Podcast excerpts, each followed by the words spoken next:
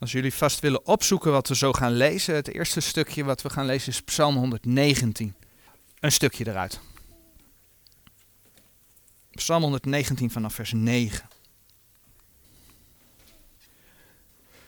We hebben uh, overigens alweer een tijdje terug stilgestaan bij het, onder andere het onderwerp de Bijbel is uniek. Naar aanleiding daarvan hebben we ook een aantal andere onderwerpen gehad. Maar wat we gezien hebben is dat we met de Bijbel ja, een heel uniek boek in handen hebben. De Heere God openbaart zich als de heilige, de alwetende, de almachtige schepper.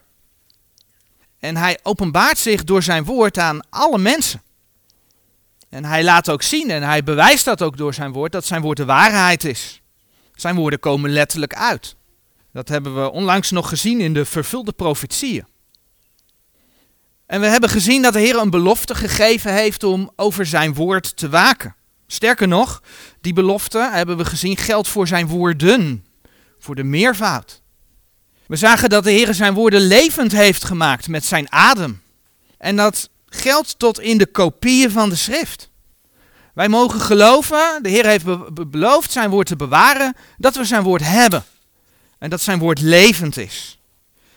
Zijn woord is levend, zijn woord wil mensen leven geven. Ook zagen we dat het heel belangrijk is om je met Gods woorden te vullen. Onder andere aan de hand van Spreuken 12, vers 25 hebben we daar ook bij stilgestaan. Hè? Bekommernis in het hart des mensen buigt het neder, maar een goed woord verblijdt het. Nou, er komt deze dagen heel wat op ons af. En dat kan je nederbuigen, neerbuigen. Maar een goed woord verblijdt het. De Heere God wil je door zijn woord verblijden. En om te, te midden van die wereld die ja, helemaal losgaat van God, want dat is het in feite, te zien dat de Heer wel degelijk alle dingen in zijn handen heeft, dat Hij voor je wil zorgen, ook in deze tijd. En om te zien ja, dat zijn beloften in vervulling gaan. Daarvoor is het goed om je te vullen met zijn woord, met zijn woorden. Maar hoe kun je je dan het beste vullen met Gods woorden? Nou, daar willen we vandaag een aantal teksten over bekijken. En dan beginnen we met het lezen van Psalm 119 vanaf vers 9. Waarmede zal de jongeling zijn pad zuiver houden, als hij dat houdt naar uw woord? Ik zoek u met mijn gehele hart. Laat mij van uw geboden niet afdwalen. Ik heb uw reden in mijn hart verborgen, opdat ik tegen u niet zondigen zou. Heere, gij zijt gezegend, leer mij uw inzettingen. Ik heb met mijn lippen verteld al de rechten uws monds. Ik ben vrolijker in de weg uwer getuigenissen dan over alle rijkdom. Ik zal uw bevelen overdenken en op uw paden letten. Ik zal mijzelf vermaken in uw inzettingen. Uw woord zal ik niet vergeten. Nou, dit gedeelte, deze versen in Psalm 119, laten al een aantal dingen zien, waardoor wij ons kunnen, zoals de psalm ook zegt, houden naar zijn woord. Deze psalm spreekt in vers 16 over het niet vergeten van Gods woord. En dat kun je dus bereiken door er veel mee bezig te zijn. Deze psalm spreekt in vers 15 over het overdenken van Gods woord. Het overdenken van Gods bevelen. Het overdenken van zijn woorden. Het spreekt over het leren van zijn woord. Dat is vers 12. En om het te kunnen overdenken, moet je er regelmatig naar luisteren. Moet je er regelmatig in lezen. Moet je het bestuderen. Moet je het overdenken. Moet je het proberen te onthouden. Het zijn verschillende woorden die aangeven hoe je vol kunt raken met het woord van God. En ze benadrukken allemaal net even een ander aspect. En vandaag willen we dit eerste uur willen we een aantal versen die daarover gaan nalopen. En dan bladeren we naar Romeinen 10. Romeinen 10. In Romeinen 10 lezen we over het horen van het woord. En dat lezen we uiteindelijk in vers 17, maar ik wil eerst vers 14 lezen. Romeinen 10, vers 14. Hoe zullen zij dan hem aanroepen in welke zij niet geloofd hebben? En hoe zullen zij in hem geloven van welke zij niet gehoord hebben? En hoe zullen zij horen zonder die hun predikt? Nou, en dan lezen we vers 17. Zo is dan het geloof uit het gehoor en het gehoor door het woord Gods. Dus doordat mensen het woord van God horen, kunnen ze tot geloof komen. Maar onlangs zagen we dat je dus door het horen van het woord ook je geloof kunt versterken. En dat is ook logisch. Als je luistert naar het woord, als je je daarmee vult, als je prediking over zijn woord opzoekt, bijbelgelovige prediking die de waarheid van dat woord ook laat zien, onder andere door schrift met schrift te vergelijken, dan versterkt dat je geloof. Versterkt je geloof in de schrift.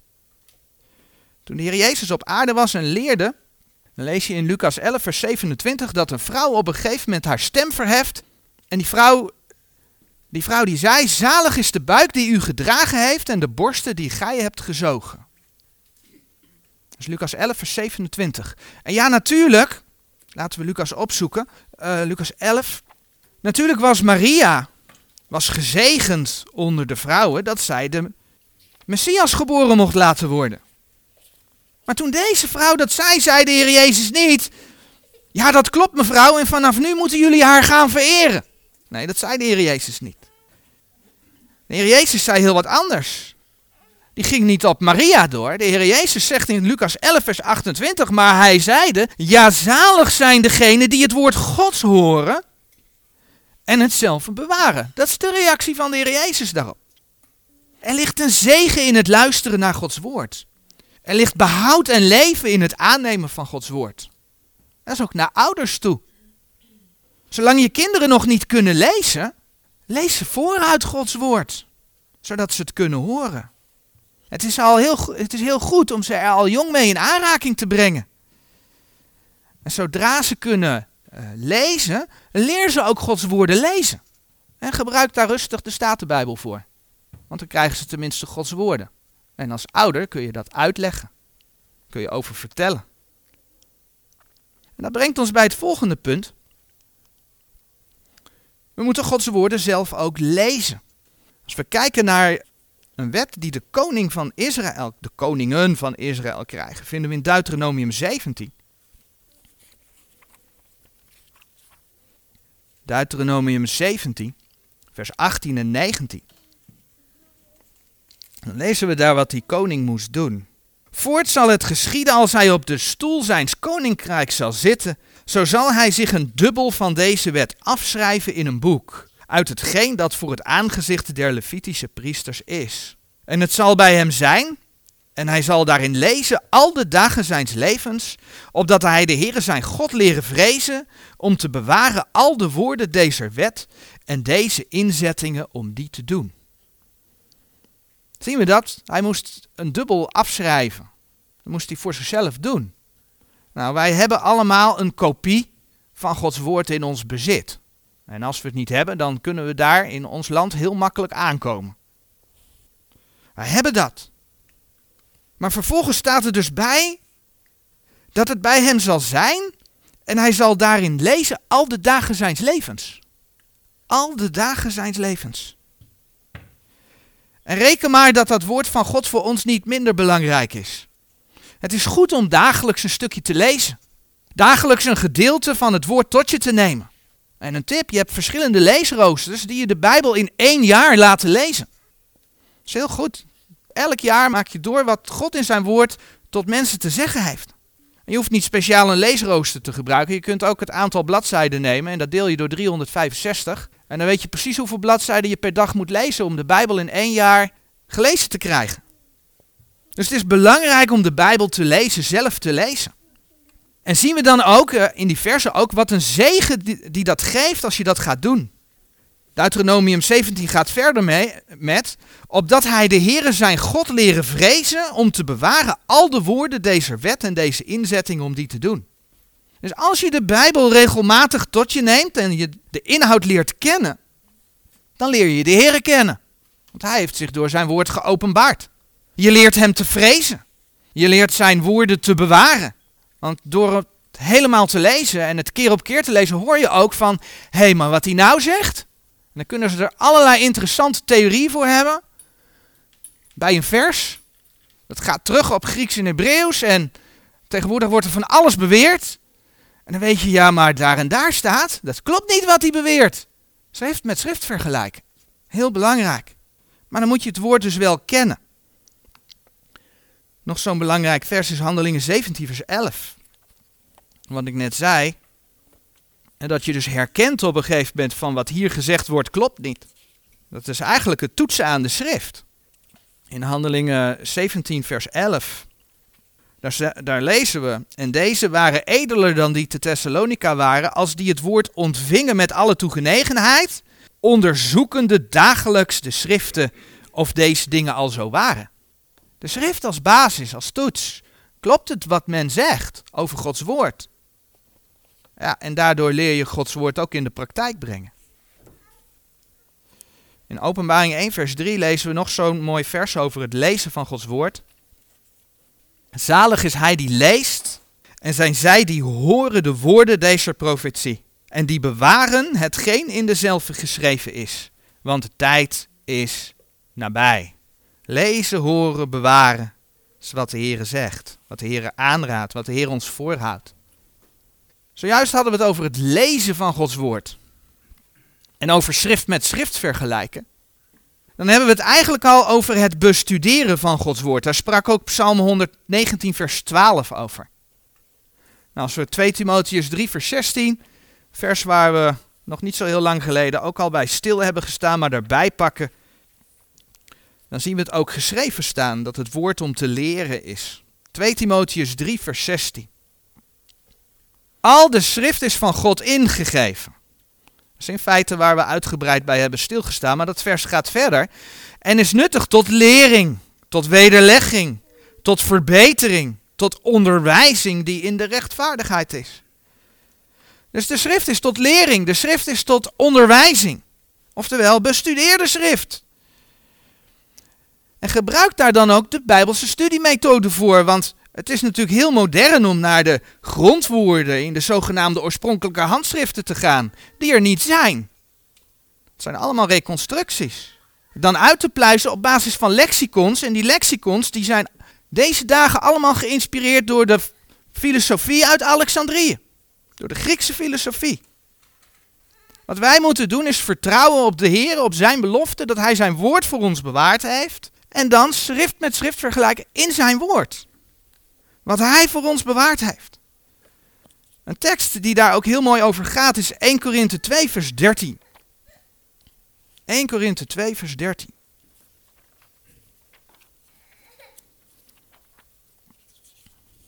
Laat ik even vanaf vers 12 lezen. 1 Korinthe 2 vanaf vers 12. Doch wij hebben niet ontvangen de geest der wereld, maar de geest die uit God is, opdat wij zouden weten de dingen die ons van God geschonken zijn. De welke wij ook spreken, niet met woorden die de menselijke wijsheid leert, maar met woorden die de Heilige Geest leert. Geestelijke dingen met geestelijke samenvoegende. Als je schrift met schrift vergelijkt, dan, dan voeg je het geestelijke met het geestelijke samen. Je gaat in de schrift op zoek naar verbanden. Bladeren we terug naar Jesaja 28. Jesaja 28, vers 9 en 10. Wien zou hij dan de kennis leren? En wien zou hij het gehoorde te verstaan geven? De gespeende van de melk, de afgetrokkene van de borsten. Dit is een hele mooie verwijzing ook naar dat de Heer Jezus zegt, als gij niet wordt als deze kinderen. Vers 10, want het is gebod op gebod, gebod op gebod, regel op regel, regel op regel, hier een weinig, daar een weinig. Enerzijds duidt dit op schrift met schrift vergelijken. Maar dit duidt ook op herhaling. Gebod op gebod, regel op regel. Door herhaling leert een mens. En in de schrift zien we herhaling. Zodat je gedeelten met elkaar kunt vergelijken. En tegelijkertijd zie je dan vaak ook dat het elkaar aanvult. De schrift is een geheel. En natuurlijk kennen we de tekst over het arbeiden in Gods woord. Als we naar 2 Timotheus 2 vers 15 gaan. 2 Timotheus 2 vers 15. Dan lezen we dat we het woord van God op een rechte manier moeten snijden, moeten verdelen. 2 Timotheus 2 vers 15. Benaarstig u om uzelf een goden beproefd voor te stellen, een arbeider die niet beschaamd wordt, die het woord der waarheid recht snijdt. Dus als je Israël geeft wat Israël toekomt, En niet zegt dat Israël heeft afgedaan, zoals veel gebeurt, en alles voor Israël op jezelf gaat betrekken, vooral de belofte. Als je dat niet doet, als je gewoon Israël geeft wat Israël toekomt, zeker ook de belofte dus. Als je de teksten voor de gemeente ook daadwerkelijk op de gemeente toepast, en zo kun je nog een paar voorbeelden noemen, dan zul je, zegt 2 Timotheus 2 vers 15, niet beschaamd worden. De Heer geeft er ook een belofte aan. Als wij zo verlangen naar Gods woord en ons er zo in verdiepen, dan mogen we ook weten dat we groeien in Gods woord. Zoals 1 eh, Petrus 2 vers 2 zegt. 1 Petrus 2 vers 2. En als nieuwgeboren kinderkens zijt zeer begeerig naar de redelijke, onvervalste melk, opdat gij door dezelfde moogt opwassen. Door het woord van God mag je groeien in geloof. Je mag opwassen, je mag groeien. En dat begint bij de melk. Op een gegeven moment kan je ook vaste spijzen natuurlijk. Maar je mag groeien. We hebben vanmorgen in Psalm 119, vers 15 al gezien dat de Heer niet alleen van ons vraagt om zijn woord te horen, te lezen en te bestuderen, maar ook om dat woord te overdenken. Wees ermee bezig. We hebben het uh, onlangs gehad over bidden. En om dat niet alleen te beperken tot uh, de stille tijd, maar om eigenlijk in je gedachten gewoon met de Heere God bezig te zijn. Bidden hoeft niet alleen in de stille tijd. Als je iets tegenkomt kun je gewoon met hem praten. Dat kan de hele dag. Dag en nacht, zegt Gods woord. Maar dat geldt ook voor Gods woord. Je kunt Gods woord met je meenemen, je kunt Gods woord overdenken. Als we in Psalm 1 kijken. Psalm 1, vers 1 tot en met 3. Dan lezen we. Wel gelukzalig is de man die niet wandelt in de raad der goddelozen, nog staat op de weg der zondaren, nog zit in het gestoelte der spotters. Maar zijn lust is in des Heren wet. En hij overdenkt zijn wet dag en nacht. Want hij zal zijn als een boom geplant aan waterbeken, die zijn vrucht geeft op zijn tijd en welks blad niet afvalt. En al wat hij doet zal wel gelukken. Maar zijn lust is in des Heren wet, vers 2, en hij overdenkt zijn wet dag en nacht. Blijkbaar kun je daar dus dag en nacht mee bezig zijn. Dat is eigenlijk wat de Heer zegt. Een ander mooi vers, wat het ook laat zien, is Jozua 1 vers 8. Jozua 1 vers 8. Dat het boek deze wet niet wijken van uw mond. En dan komt hij, maar overleg het dag en nacht. Opdat gij waarneemt te doen naar alles wat daarin geschreven is. Want als dan zult gij uw wegen voorspoedig maken en als dan zult gij verstandiglijk handelen. Door met Gods woorden bezig te zijn dag en nacht, leer je ook hoe je je weg moet gaan. Het maakt je verstandig in keuzes die je maakt. Psalm 119, vers 105, die kennen we wel. Zeg niet voor niks, uw woord is een lamp voor mijn voeten en een licht voor mijn pad. Het maakt je verstandig. Het helpt je om keuzes te maken en je pad te gaan. En als laatste, de Heer vraagt van ons om zijn woord in ons op te nemen, zodat wij het ook kunnen toepassen. In Psalm 119, vers 11 lazen we. Psalm 119, vers 11, daar lazen we al. Ik heb uw reden in mijn hart verborgen. En wat gebeurt er dan als je die Gods woorden in je hart verbergt, opdat ik tegen u niet zondigen zou? Ja, en zo lezen we in Deuteronomium 6, vers 6. En deze woorden die ik u heden gebied, zullen in uw hart zijn. En Paulus die schrijft met Romeinen 7, vers 22. Want ik heb een vermaak in de wet Gods naar de inwendige mens. In de praktijk zien we dat de Heer Jezus, als hij verzocht wordt in de woestijn, de duivel te woord staat door te zeggen: Er is geschreven. Kun je vinden in Matthäus 4, Lucas 4. Dus hoe mooi is het als je Gods woorden gewoon kunt aanhalen? En een hulp daarbij is om teksten uit je hoofd te gaan leren, te memoriseren. En ik moet gewoon heel eerlijk zijn. Ik ben daar eigenlijk zelf nooit zo mee bezig geweest.